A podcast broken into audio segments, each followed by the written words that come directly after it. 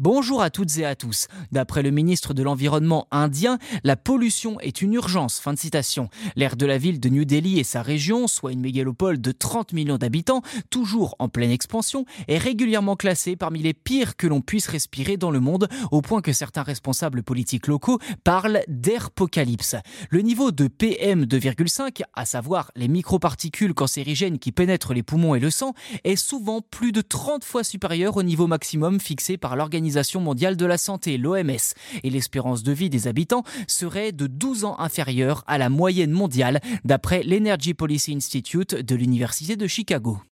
Afin de venir à bout de ce fléau vieux de plusieurs décennies, un centre de coordination de haute technologie a été ouvert en octobre. 17 experts y surveillent l'évolution de la pollution en temps réel grâce aux images satellites de la NASA et à des capteurs dans toute la région et surtout dans la ville de New Delhi. Baptisé Green War Room ou salle de guerre verte, il s'agit d'une plateforme de coordination reliée à 28 agences gouvernementales.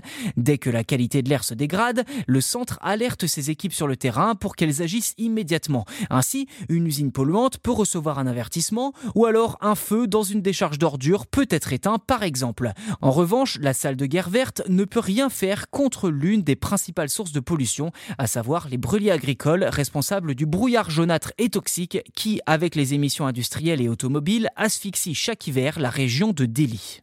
En 2020, une étude de la revue médicale britannique The Lancet imputait plus d'un million et demi de décès prématurés à la pollution de l'air en Inde, dont près de 17 500 rien que dans la capitale. En parallèle, les autorités de Delhi ont lancé des pulvérisations biochimiques pour accélérer la décomposition des polluants.